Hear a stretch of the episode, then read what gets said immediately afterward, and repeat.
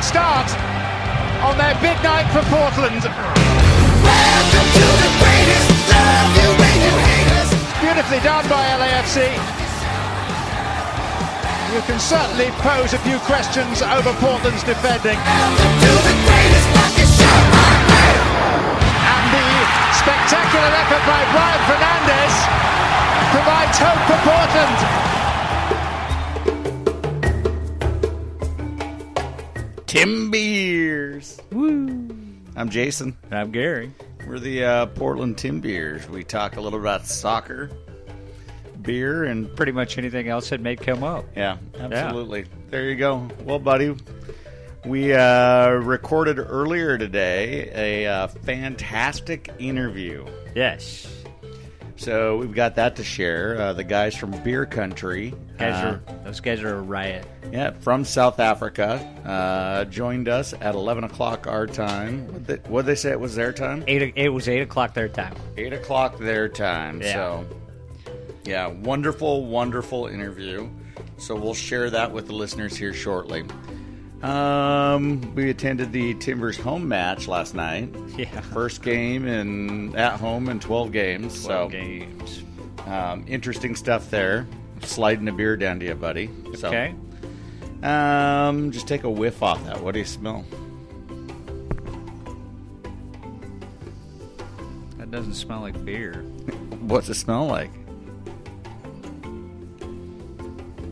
That's beer, dude. It's Oh, I know, but that uh, that initial smell's not beer. What's the taste? I don't know. I haven't tasted it yet. Wow, there's a lot in that. Woo. A lot in that. a little bit of sour funk going on. Yeah. It, what's weird about it is it starts off really dry, Yeah. then it goes sour, and then it goes to you get a pucker factor at the end. And you got some oak in there, some heavy oak. Must be really heavy because I'm not uh, not picking up on that. You didn't get the oak? I never get the oak though. So this is by Alesong, again down in Eugene.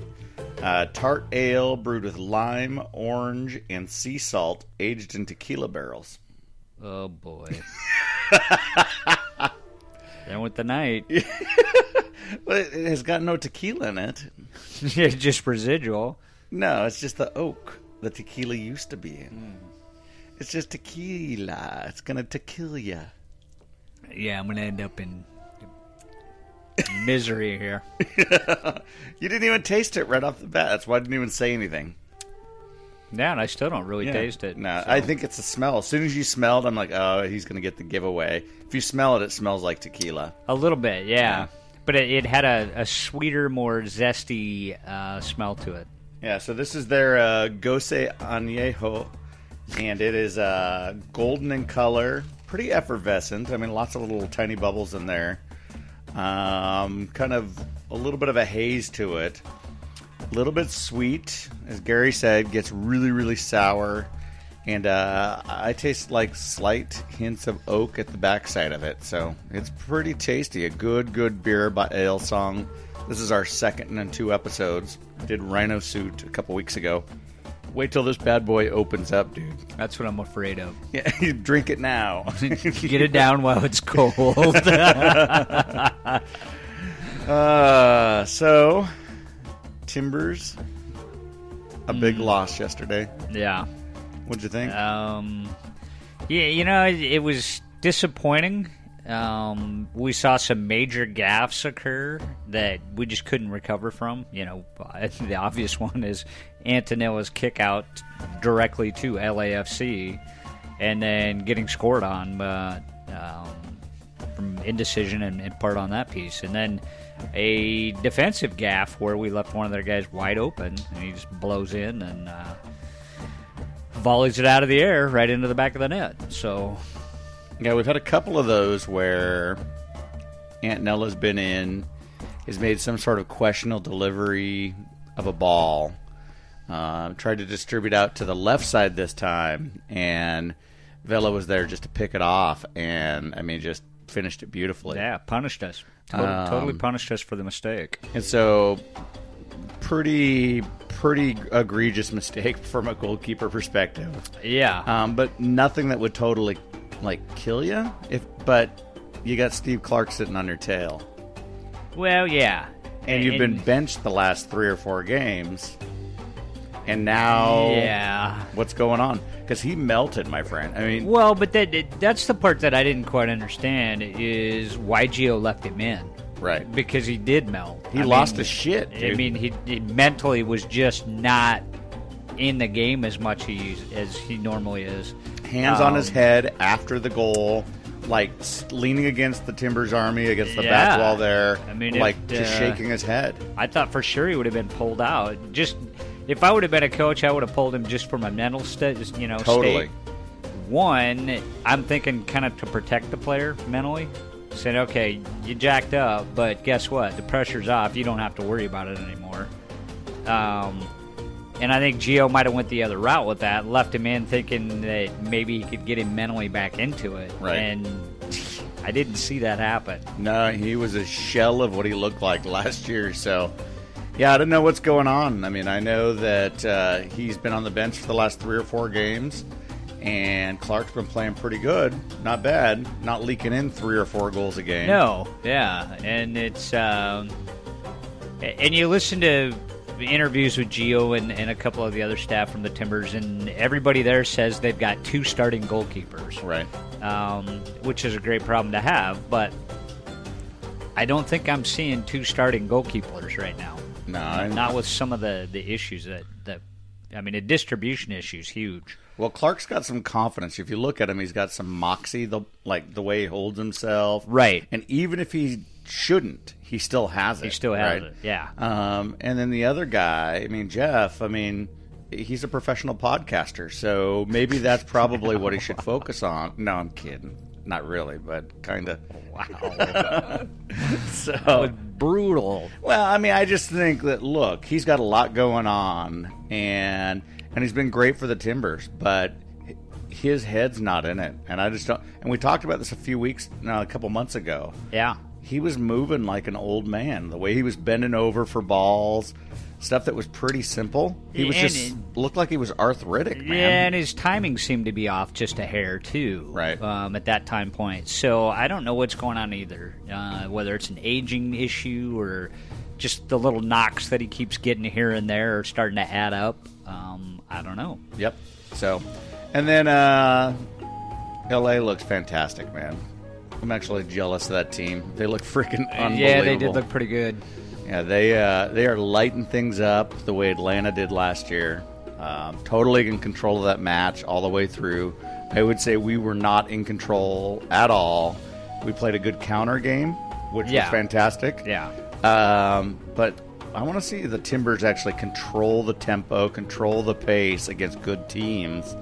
Um, and we had all of our starters in. We didn't look fantastic at all. No, we didn't. Um, and, and that could have just been, you know, back home jitters, first home game. You would think they would have played better being it, being at home and being their first home match, but um, and we'll see what happens. Uh, The, the thing I'm kind of worried about is the center back injury issue. Yeah. Um, how long is that going to be that that we were out one of our major center backs? Uh, I don't think it really matters. I think, I mean, as in the clip in the in the opener here, the announcers were like, if there was a time to question anything, it's the Timbers defense because it is yeah. fucking horrid. I mean, it is terrible. Well, it, we the sad thing is, is they've got great moments. They hold great lines a lot of times. They keep their shape a lot. But they're porous. They And- have big well, yeah, exactly. And then all of a sudden, this hole just out of nowhere shows up, and the other team manages to exploit it every single time. Yeah, I just there's no communication on the back line as it relates to those holes. They're doing a great job, as you said, holding shape, holding the line, playing a high press. But like, I'll give the boat captain something. just a little something. he was very, very, very good about making sure those holes were covered for the most part. Now. He would step in his own shit every once in a while. Like Well, if the ball was coming at him or the hole was near him, Yeah, there was very often he would like not try or put the effort in right. but That said, he was very good about making sure everybody else was kind of doing their jobs. And this this back line, man, I mean, Maria, I love him for how physical he is and how far he can get up the field and do some of the stuff he does. Right.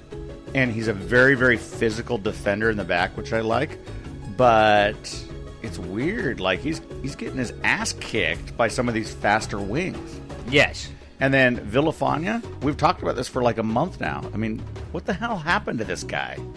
I don't know. Um, he left in absolute prime form. And when we got him back, he doesn't seem to be that way anymore. Well, he looked decent last year at times, and then this year doesn't even look decent at times. So, yeah, I don't know. I mean, if there's one big concern, and I thought again, we bring in a big offensive star like Brian Fernandez, um, that that would take pressure, off. Yeah, Yeah. No, it looks like horseshit, dude. We're giving up three goals still a game, so nasty. Yeah. And that and we're we're giving up those goals on silly little mistakes. It's it's not like the other team is pulling off some dramatic awesome play and scoring off of it. They're just capitalizing off Portland's silly defensive mistakes um, or distribution mistakes. Yeah, I was the old Seattle guy that I go back and forth with, Sounders guy up in, in Seattle. There, he uh, texted me last night during the middle of the game. Good old Steve. Thanks, Steven. Appreciate it. He's like, uh, well, worth the wait. Another L. But hey, maybe it looks better from the rooftop lounge. oh, my sides hurt from laughing. and I'm like, oh, I got nothing to say because Seattle's fucking yeah, on fire. Yeah, exactly. Yeah. We, we got nothing for comebacks on We got a nice fancy new stadium, but we don't have a defense. Yeah, we're looking pretty. Yeah, so beautiful stadium, uh, great night. I mean, it was gorgeous out. It was a nice night. Um, lights were lit. We scored some goals. Uh, wish we would have got the win, but yeah, pretty impressive stadium expansion. Did you make it over there? I did not. Yeah, it was a shit show over there. It was a zoo. I'm gonna have to. I'll have to get down there and either do it pre-game on a on a lesser packed game, or just go like when everybody's leaving the stadium. Walk-in beer bar over in 113 area. That's behind the suites. Yeah. Check that out. You know what they got on tap? Huh. Champagne of beers, baby. Miller High Life. Miller High Life. Woo! Nine bucks a glass. Did you see the uh, message from Nichols this morning? Yeah, I saw the. Uh, he had a 12 pack in his uh, shopping. Dude, I'm spreading. I'm. Is I'm changing them one by one, baby. It's crazy. I'm telling you, one by one. Well, the sad thing is, is we sit here and we bust the balls of these major distributors and, and major breweries, um, and then we turn around and come back to MGD like that. No, not MGD. Oh no, just Miller High Life. High Life, Yeah. not MGD. MGD's garbage, dude. High Life, dude, it's legit champagne of beers. Wow. I'm telling you, I don't know. I don't know what it is because I've I've been the guy that's beat up all these macros. No, I know. That's what I'm talking. It's uh, and it's, crazy. the shizzle. Well, it's And- probably just because it's hot weather out. It drinks really well, or maybe they've just cleaned up that recipe. could be we're turning an old man and we like cheap beer. Oh, stop it. So, anyways, well, um, I only got one thing to say about the dude that got kicked out. What's that? First and foremost, we're a non-political show, so I'm not going to even venture over there. but whatever the messaging was, if people show up to the stadium and they're trying to pick a fight, Yeah. um, don't pick the fight. I mean, you're going to a place that's a hornet's nest.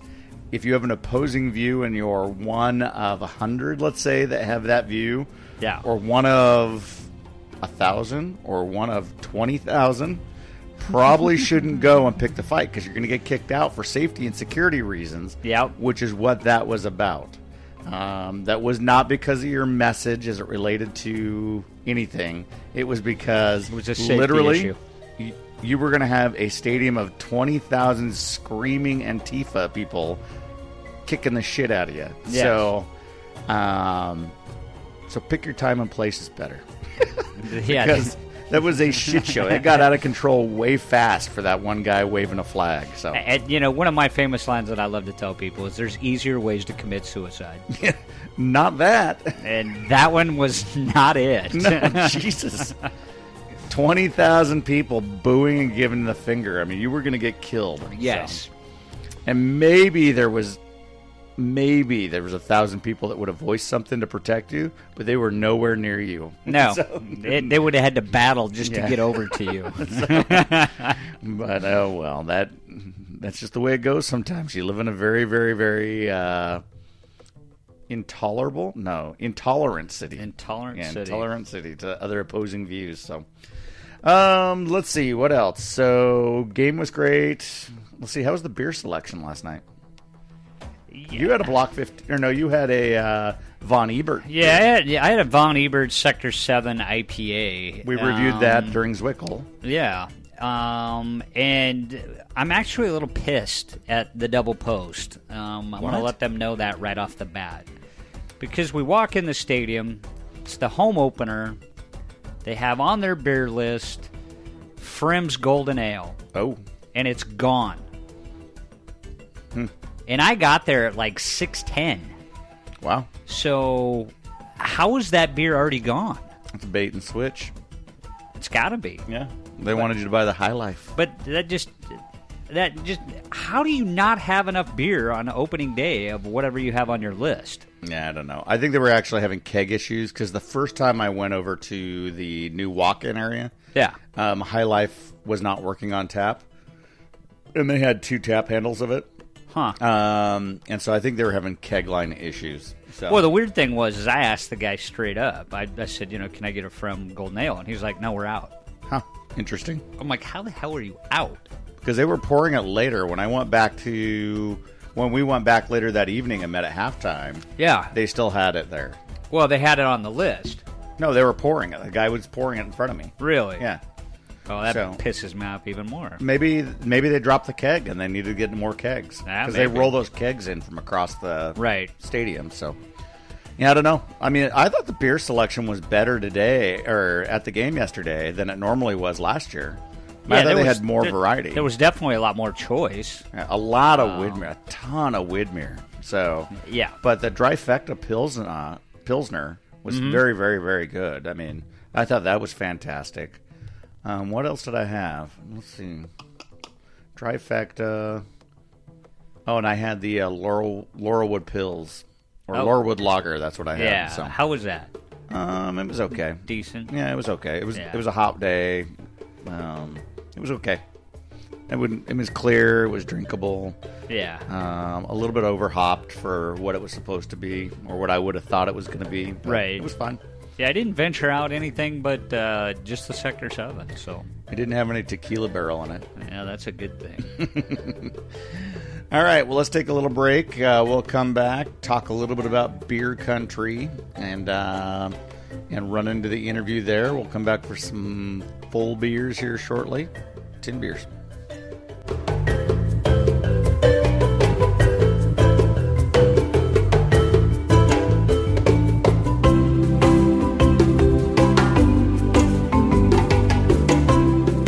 All right, we're back drinking a sour sunset. the look on your head was like, what the hell? Jesus. oh my god. By Mazama Brewing, Sour Sunset. A sour raspberry ale. You can taste the raspberries. You sound puckered. yes. I'm still trying to get my lips un, un, unfrickin' pursed here. That was brutal. God. What's funny is going going from our last beer, which is the tequila barrel aged sour, um, into that. It, I think it intensified the pe- the pucker. Well, the listeners know we are not normally sour guys, so but I've we got a couple sours that are sitting sitting in there that I needed to burn. So Whew. we're we're playing the sour game tonight.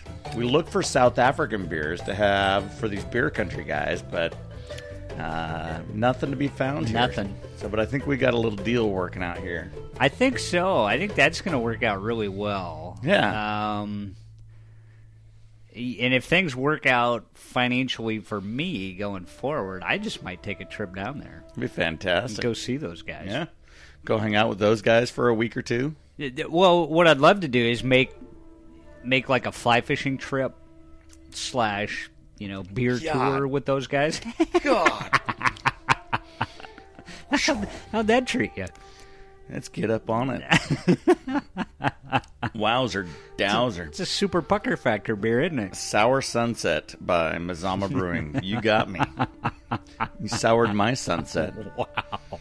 Yeah, that's a very pink in color, uh, hazy, effervescent as well. Lots of little bubbles, champagne type bubbles, and Damn. heavy, heavy sour. berry, raspberry type taste. And then just, I'm gonna kick you in the dick with the sour punch. God, and that's what it is, man. It is. It's like jumping into cold water. Takes a little to the ding wingy and shivels it right up there. So shoves it right on, and then you pucker. it's now an innie. Totally pucker. Yeah, so you might take a trip. That'd be good. Well, it's not going to be anytime soon, but uh, yeah, that'd be that'd be kind of sweet to go down and maybe fly fish some of the rivers and hang out with those guys and do some what is it, brie or bry? Bry. Bry. Yeah, Bry. Taste some of the good beers down there. Well, we ran across this show um, called Beer Country about six months ago. I don't even think it was that long. Eh, I think it was maybe maybe two months ago. and I ran across it on Amazon Prime. I was typing beer TV shows or something. Yeah. And uh, up pops this beer country, and I'm like, huh, what is this? And I started watching it, and it's about two brothers, uh, Greg and Karl, and they are barbecue guys. And Karl kind of like dug the homebrew scene and that kind of stuff, but both had full time jobs uh, that they just they left and jumped into a barbecue food competition that's uh, kind of famous there in South Africa. And the next thing you know, they're making their own TV show. Yeah. Running across South Africa. And you and I, I turned you onto it. Um, it's freaking fantastic. I, I loved it. Yeah.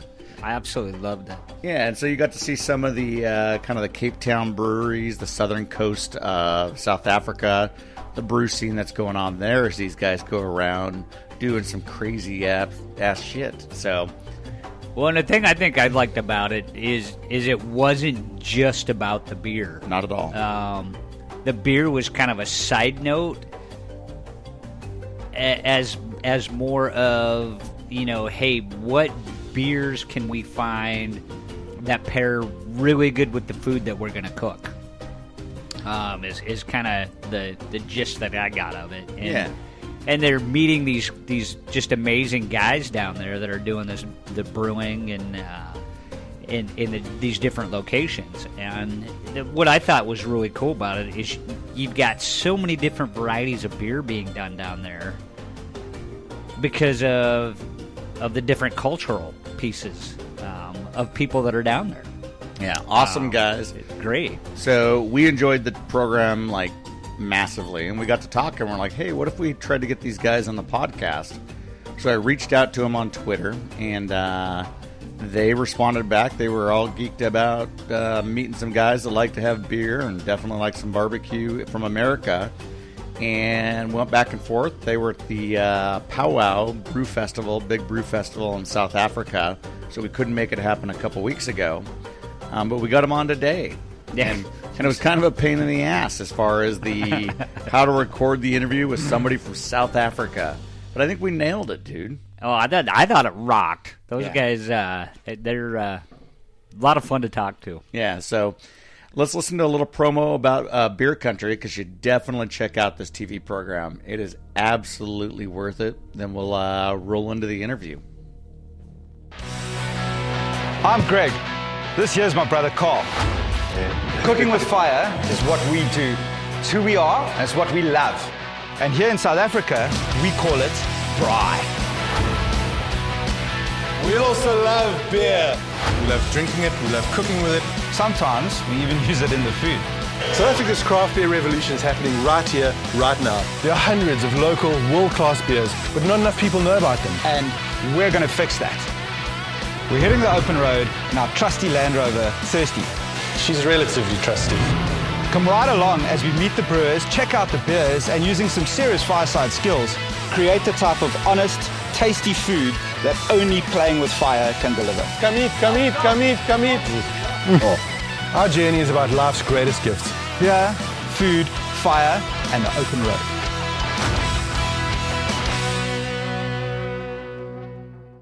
This is Jason from the Timbeers. I'm here with uh, Gary, uh, co-host of the Timbeers, and uh, we thought it would be fun. We've talked a little bit about uh, beer country and the uh, what we saw on the Amazon Prime there, um, where this thing's being uh, shown. And so we invited Greg and Karl from Beer Country on with us, and they graciously accepted. Greetings, guys. Fantastic. Good evening. Hey, man, how's it? Yeah, life's good. So uh, thank you guys so much for coming on with us. So you guys are the world famous stars now that Amazon's pushed this thing out. Uh, beer country, world famous. that- So. That's what they that's what they keep telling us. But um, you know, we wait for anything else to happen. It's all good. That means you guys are rich now, right? Yeah, no, it's just uh, yeah, making it rain anyway. We just like Yeah, we like it when women- it rains beer. Yeah, rains beer, rains money, women throwing themselves at you guys. I'm sure now because of the TV show, right? Okay. Uh, I think that's what we thought when we started, but um, it ended up being one big passion project uh, with no fair at the end of it. yeah, no, that sounds about right. Uh, So talk to us, talk to us a little bit about the show. I know there was a show called what Ultimate Braai. I think was just kind of the precursor to this whole beer country thing for you guys, kind of like the catalyst of that. How did you guys come up with this idea of beer country? What role did that play? Well, I mean, the the show is called the Ultimate Braai Master. You know, Braai in South Africa is quite a quite a big thing. Um, you know, cooking with fire, and uh, we went on that because I just shut my business. Karl was close to also getting out of work, and we were like, let's go, let's go do this thing. And uh, it's basically something like Master Chef and The Amazing Race with a fire kind of thing. Fantastic. And Winston, yeah, Winston did pretty well. Uh, we were runners up on that, and then figured that we didn't want to go back to work, and we wanted to have, you know, we get, like I said, coming second, kind of just just makes you angry enough to do something about stuff yourself. So we decided we were going to start our own TV show, which was uh, a lot harder than we originally thought um, way, way, way tougher. And but yeah, we did it, and we you know worked on weekends, and we called in favors, and all the rest of this, and that's how beer country beer country started. You know, food and fire as an excuse to visit microbreweries. It's exactly as much fun as it sounds. That's fantastic. Yeah. No, I mean it looked like a great, great, great series. How long did the series take to shoot? I mean, was that over a month? Was that over a week? no, man, that took a long time, man, because it was it was on and off whenever we could do it, because we had to raise the money. There was no there was no backing or anything like that. We we initially went with like a 13 episode monster, and the production company said this is awesome. Come back with like five million rand. um, so we cut it down to as short as it could be, um, and then we raised the money ourselves by crowdfunding with breweries and getting brands involved. And then we shot it.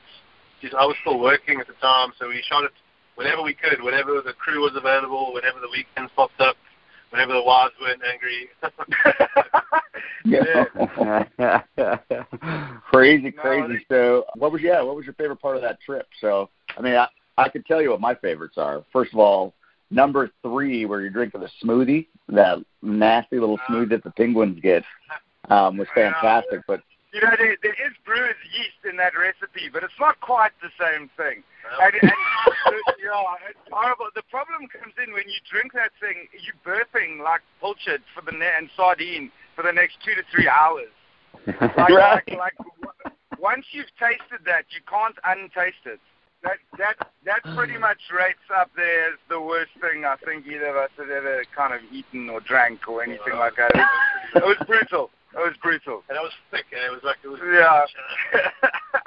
It wasn't a one. So that same that same episode, you guys were out there at the beach. I think you guys finished up at the beach there, and uh, you at the very end of it looked like you had a few few pops there. Uh, looked like you guys are having Yeah. a good time watching the sun go down, right? So, and actually, that reminds me of our earlier podcast.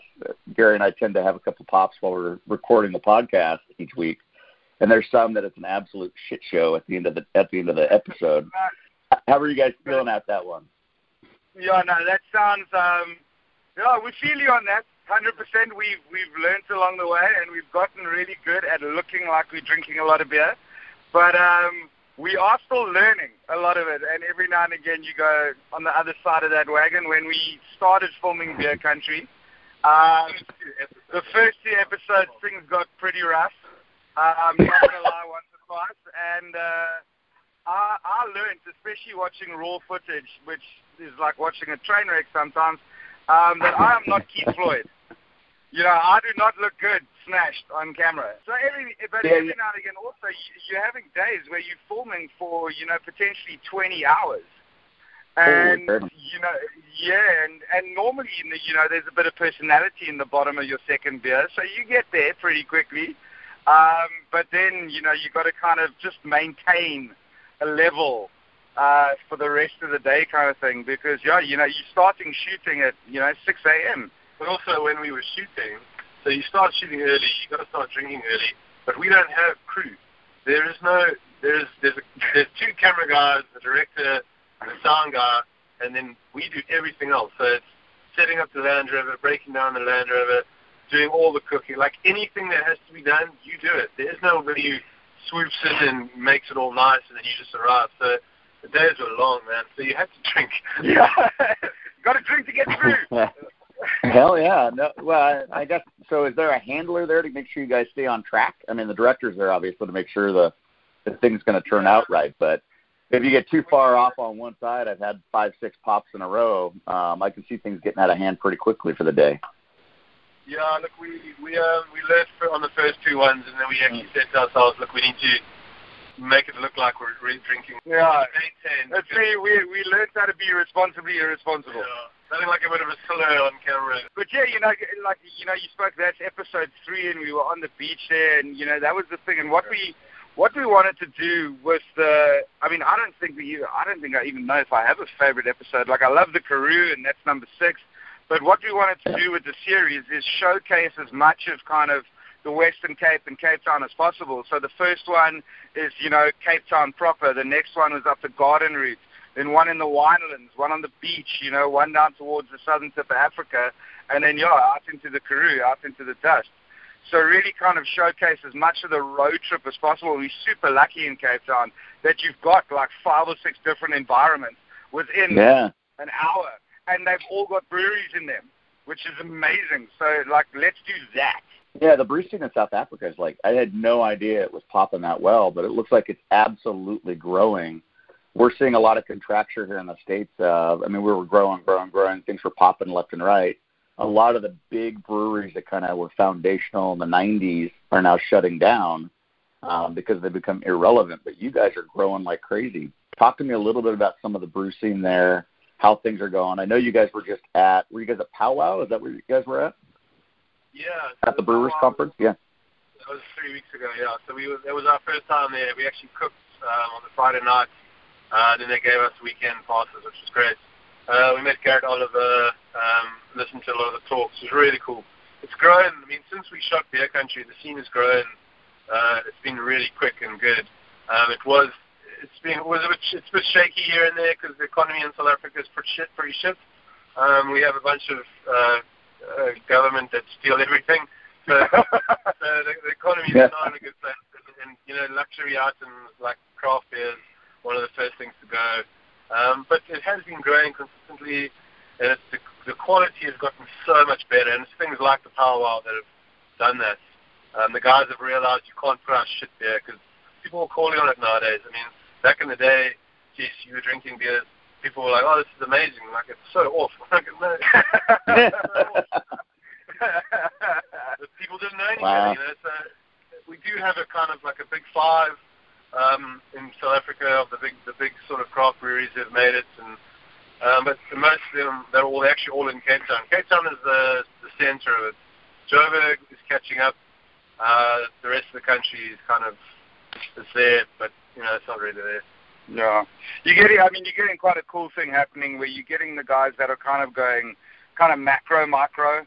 Um, the guys that have made successes of it, and you know, selling volume nationally in South Africa, and then you're getting quite a few people that have got these really you know, tiny little brew pubs in like small towns, all scattered around South Africa, that are now, you know, it's not they're not making award-winning beer, but you get on site and they've got great food and there's a deli there and everything. So yeah, you're getting you're getting super cool things like that happening as well. Um, so you've got literally from the smallest small up to you know national distribution and everything like that, and you know some of those big five guys that Karl's talking about are are getting some attention from the bigger guys overseas and stuff. So it's uh, yeah, I mean it's interesting times. It's um, and it has been for the last for the last few years. You know, it's I think the craft scene in South Africa is now probably, if I say, a decade old. Um, 2010 it kind of really started, I think. Mm-hmm. Yeah, and, and going from there. So we've had a we've had a few years, but um, but where we've gotten to in those 10 years has been pretty cool. Yeah, totally. So, I mean, you guys visited Mitchell's in episode t- episode two, I think Darling in episode three. The one that sticks yeah. out to me is the crazy German guy at Cape Brewing Company, uh, the brewmaster there. Uh, that guy's nuts, man. And it looks like ridiculously awesome beer. Uh, he is amazing. He is. He's. I think he's one of the few actual, you know, German certified master brewers in the country, and his beers are incredible. And um, he's, they're probably in, they're in the top, you know, they're, they're, they're one of the big five. Um, just, um, that's, the, that's the thing, you know, our big five is like uh, tiny compared to anything over there. Um, that's, it's, it's probably one of your medium-sized breweries. Yeah, neighborhood brewery something, yeah. you know, it's, uh, you know, that's, you know, that guy Wolfgang. Um, yeah, we love him. He's one of our favorite people, and you know, that's that's the thing that we're seeing there with them is the beers that they make there at CBC, they are very much German inspired, but they are, you know, when you've got a guy like Wolf backing the beers and making the beers, you might not like the beers, but the beers are perfect. Um, you know, that's well, that's German engineering where you need it in a beer kind of thing. You know, that that's the thing. And you know, Karl spoke earlier about you know consumers getting more educated and knowing what all flavors are in beer. And it's guys like CBC and Darling and Devil's Peak that are making those quality beers that are taking the industry forward and you know are responsible for that level of education. And yeah, that's that's why the, it's it's getting a lot a lot more better beer on the shelf, which is which is good for everyone, good for the industry, good for the scene. Yeah, good for the taste buds. yeah, absolutely. right? Not so good for the head the next day. So if you had too many. Yeah. So you guys actually brew a beer in, I believe it's the episode six. Yes. Are there are there any are there any plans to make your own beer brand? Uh, sure. So a lot's happened since we've since we shot. Um, that beer we made uh, on the show was so fucking smoky. it was like licking the inside of a smoker, yeah, like like licking the inside of a barbecue pit. The whole idea of the smoke mold was such a good idea on paper. in hindsight, it was like, what the fuck? Yeah. anyway, so we we actually did a beer with a, a brewery called Fraser's Folly, um, and it was a, uh, in South Africa. It's episode five. We were with Fraser. Yeah, we, yeah, we were with Fraser in episode five. We actually ended up uh, brewing a, a coffee start with him, uh, which actually won gold in South Africa. It was best dark beer. That was a few years ago. Um, there's a very specific thing in South Africa. It's called moer coffee. Um, if you ever sit around a campfire, it's like a really strong coffee with like way too much condensed milk in it. Um, yeah. And yeah. we wanted to take that experience and make a beer out of it. So we made a sort of English style coffee stout, and then we were playing around with condensed milk. You get these condensed milk extract, um, kind of like essence. Came out pretty well. Yeah, yeah. That was that's been going for a few years now. Yeah. And we've actually did we've done about five. We've done a few. We actually we we work with another company um, quite often called League of Beers, and they do kind of like a monthly mix case. Um, and when the show came out in South Africa, um, you know, just six different beers that came out, we actually did like a mixed case takeover and did a collab with each of the each of the breweries on Beer Country on the TV show. So we did a a four by four black lager um, for inspired by the Land Rover, um, blacker than a Land Rover oil leak kind of thing. Um, Right.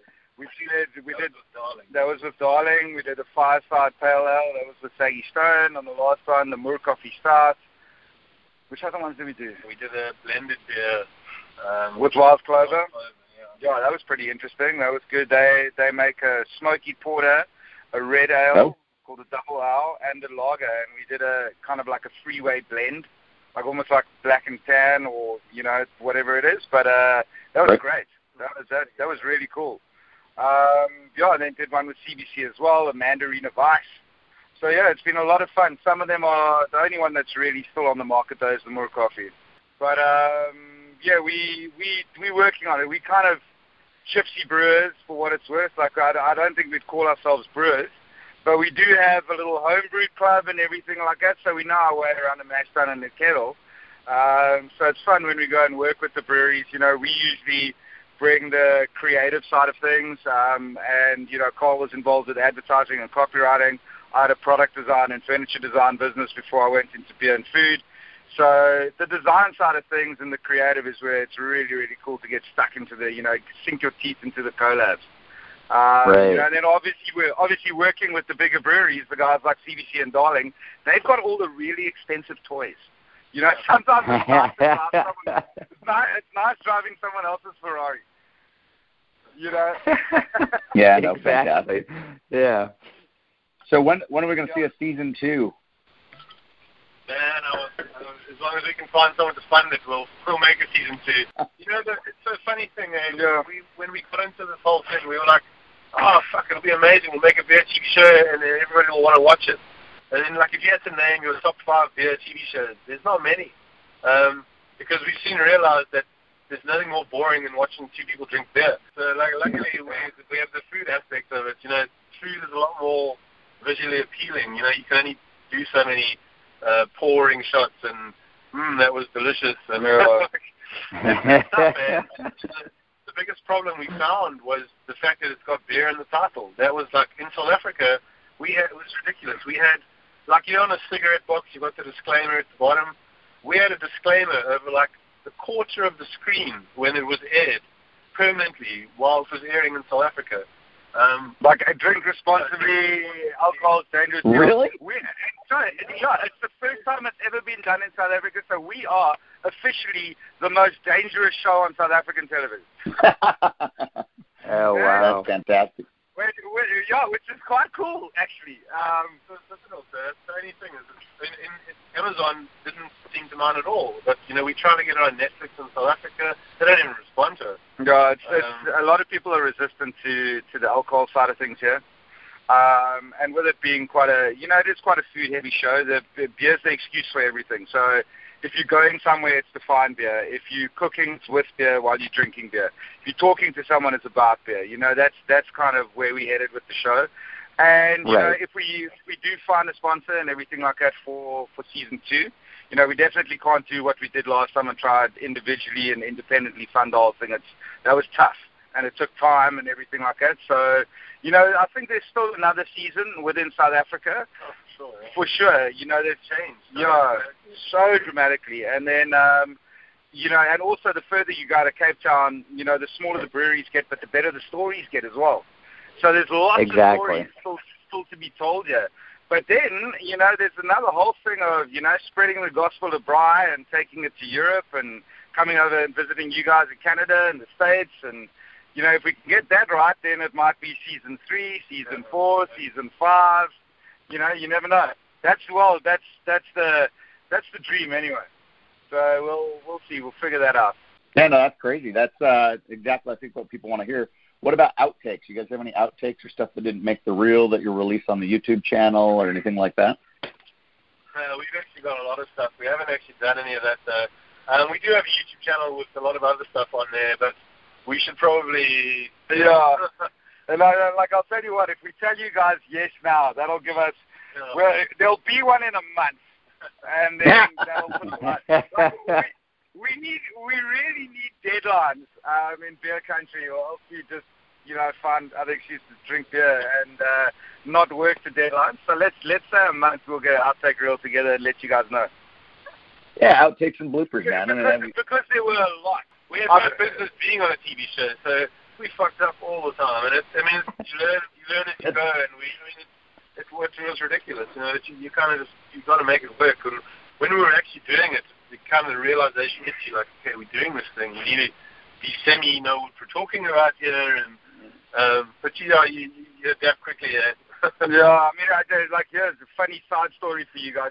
Talking about Wolfgang, Wolf again at CBC, and you know all the beers are German, and we're outside and we're tasting the beers and doing this thing or whatever, and he's got some of his it was Harvest Fest or whatever, which they brewed for Oktoberfest. So in my head, I had this picture of like you know big long bench tables and waitresses with like you know big mugs of beer and everything like that. And so I said to him, dude, this beer tastes like Bavarian waitresses. So that didn't go. To, that that was kind of No. afterwards. That, that'll go. That'll go into an outtake reel. Um, What was the look on his face? No, like this, uh, yeah, it, it took about two seconds, but then everyone just realized what happened. Yeah, myself included. yeah.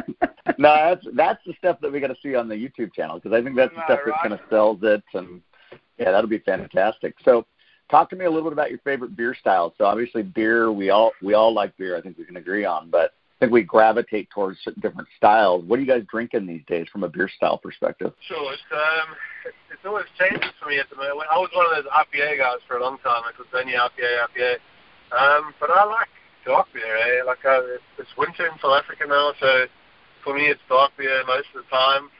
And I've kind of done that sad craft beer thing that people do and, and go back to drinking a lot of Pilsner and lager.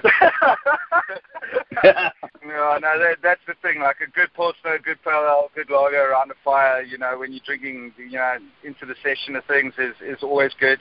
yeah. Um, I think that there's a lot of uh, like a lot of good beers out and about at the moment. Like I said, the guys and girls in South Africa, specifically, you know, some of the bigger guys are putting out some really quality, exciting beers.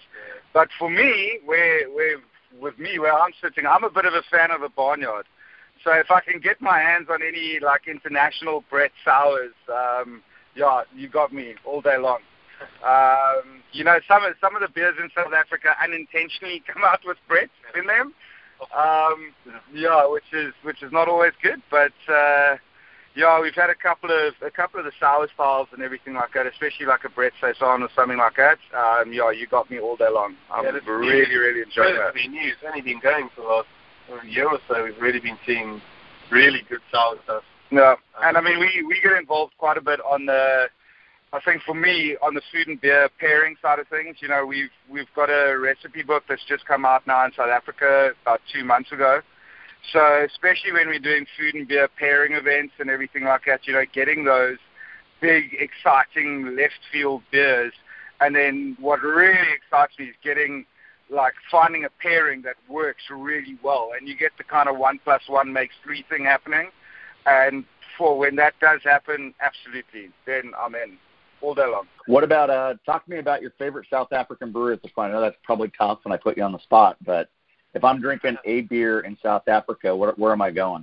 Oh man, for me it's between uh, Cape Brewing Company and Devil's Peak. Uh, also, oh actually, Devil's- there's one called A- Aegir Project, which is a brew pub uh, in a sleepy little town down the way. But those are probably in the top. top Yeah. For me. Like if you're going if you're going and buying off a shelf, um, you know the big guys are always safe, and there's always one or two beers. You know we've we had a chat at the Brewers Powwow about um, a South African craft beer identity, and you know there's beers that are that are on the shelf now on the shelf now that tell stories. So it really is kind of a complete package, and like Devil's Peak, Darling, CBC, all day long, you, it's always a safe bet. But then, you know what Karl's talking, if you guys had to come over to South Africa and go, take us to one brewery, I think I'm, I think I'm on board with Karl going, uh, we've got a friend called Rory. He's got a tiny little tap room or two, a tap room and a ale house. Um, does no distribution, does no bottling, does no labeling, because he reckons his beers are best fresh when he's there and pouring them. And he makes Love it. Yeah. unbelievable beers. So yeah, if you guys are are, are out here, that's where I reckon we'll take you. Aegir Project, unbelievable. Yeah. Yeah, that's fantastic. That sounds like what we want. So, a favorite American beers. If you guys are drinking American beer, what are you guys drinking these days? Uh, we don't get a lot of it. We don't get a lot of it. I've got um, What? You know, yeah. We don't get any of it here. We the only thing that we had recently was uh, there was a bunch of Sierra Nevada Pale Ale that came in, which is I mean Those it was- damn guys at Sierra Nevada. Jesus. Yeah, right. they're they're so good at distributing. So, No, I mean they didn't even bring it. Was one of the bottles, one of the the bottle stores brought it over. Yeah. No, I mean every now and again I'm involved with um, you know, it's a little side story with the kind of whole Burning Man, burner community on that side and went over to one or two of the events there, mainly in Chicago. And so was running around Chicago for a bit, um, in and around there, guys like Three Floyds, Pipeworks, Founders, um, which was really cool. Uh, and then, you know, a couple of the other guys, when they come out, yeah, we've got kind of a, a burner beer exchange deal that happens. So if they come over to South Africa, they bring me beer from there. And the last guys came over, they were from Portland. So bought a bunch of kind of Breakside and a six pack of Yeah. Pliny. We- yeah, yeah, we got a Russian River Pliny in Pliny. South Holy. Africa. yeah, which is uh, which is unbelievable. You know, like for in South Africa, it really is uh, kind of a crazy, crazy beer to get your hands on over here. Um, you know, it's pretty much hard enough to get a get on over in the states, I believe. So, so yeah, no, and then you know you're getting you're getting the big kind of hundred hundred point beers like the Founders, the KBS, um, Kentucky Bourbon Stout.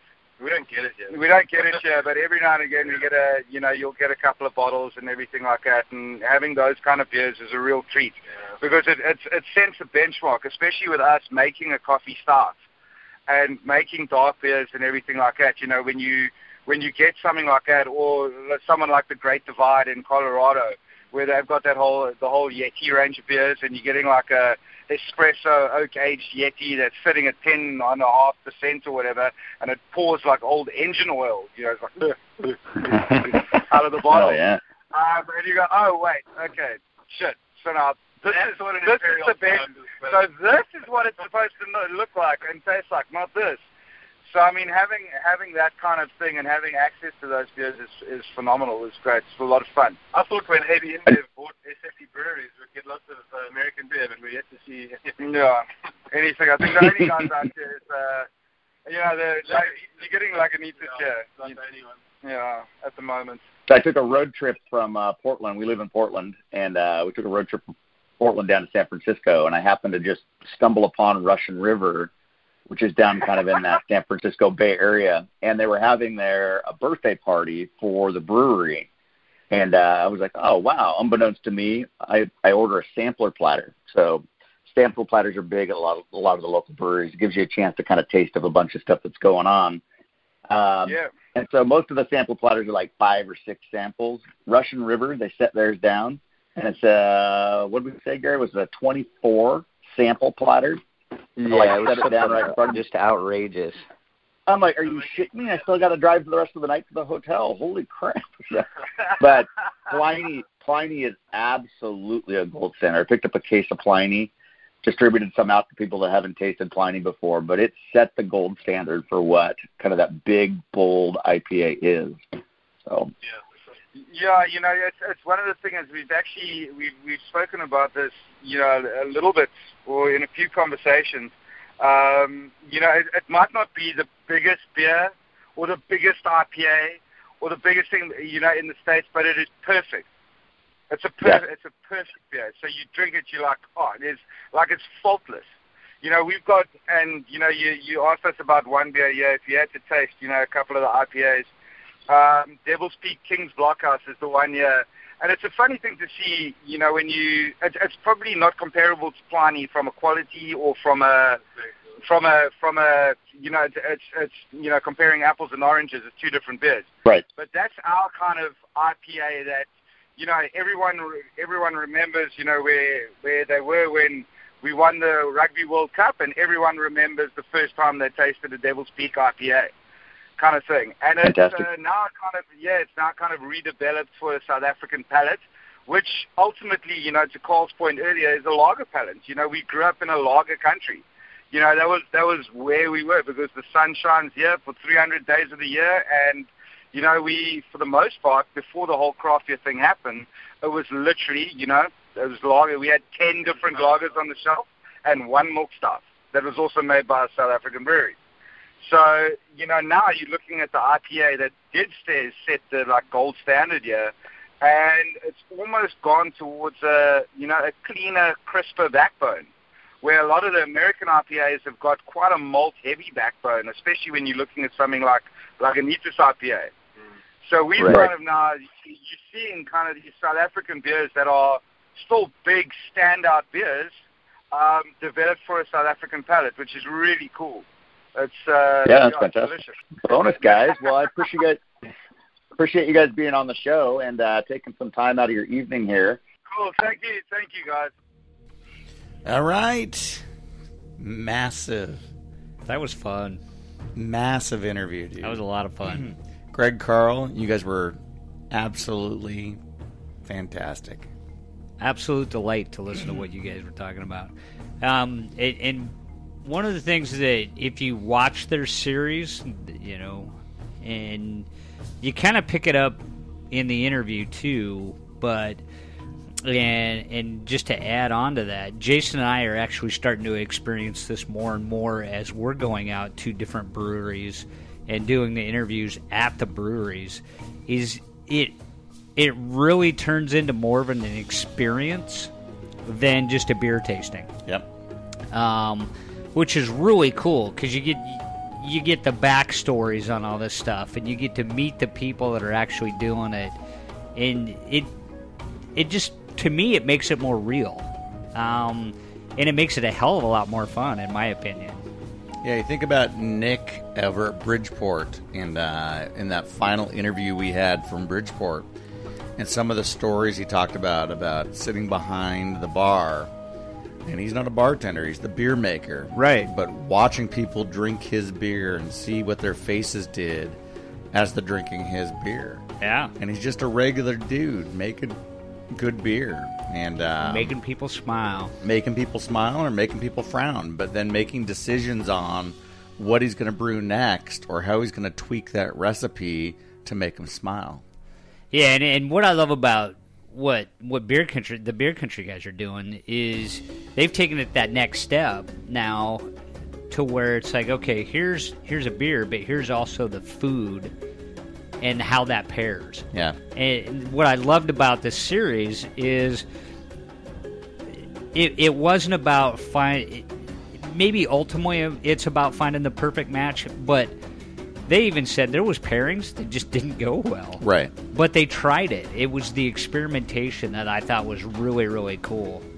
Well, look these guys up. It's Beer Country um, in South Africa if you type it into Google. They talked about a book. I looked up their book today. It's Beer Food Fire. You can buy it on Amazon. You can check out their TV show, Beer Country, on Amazon. And uh, it is phenomenal. I mean, like I said, very, very good watching the series. Six quick, very, very well produced, and absolutely hilarious episodes on beer and barbecue Yeah.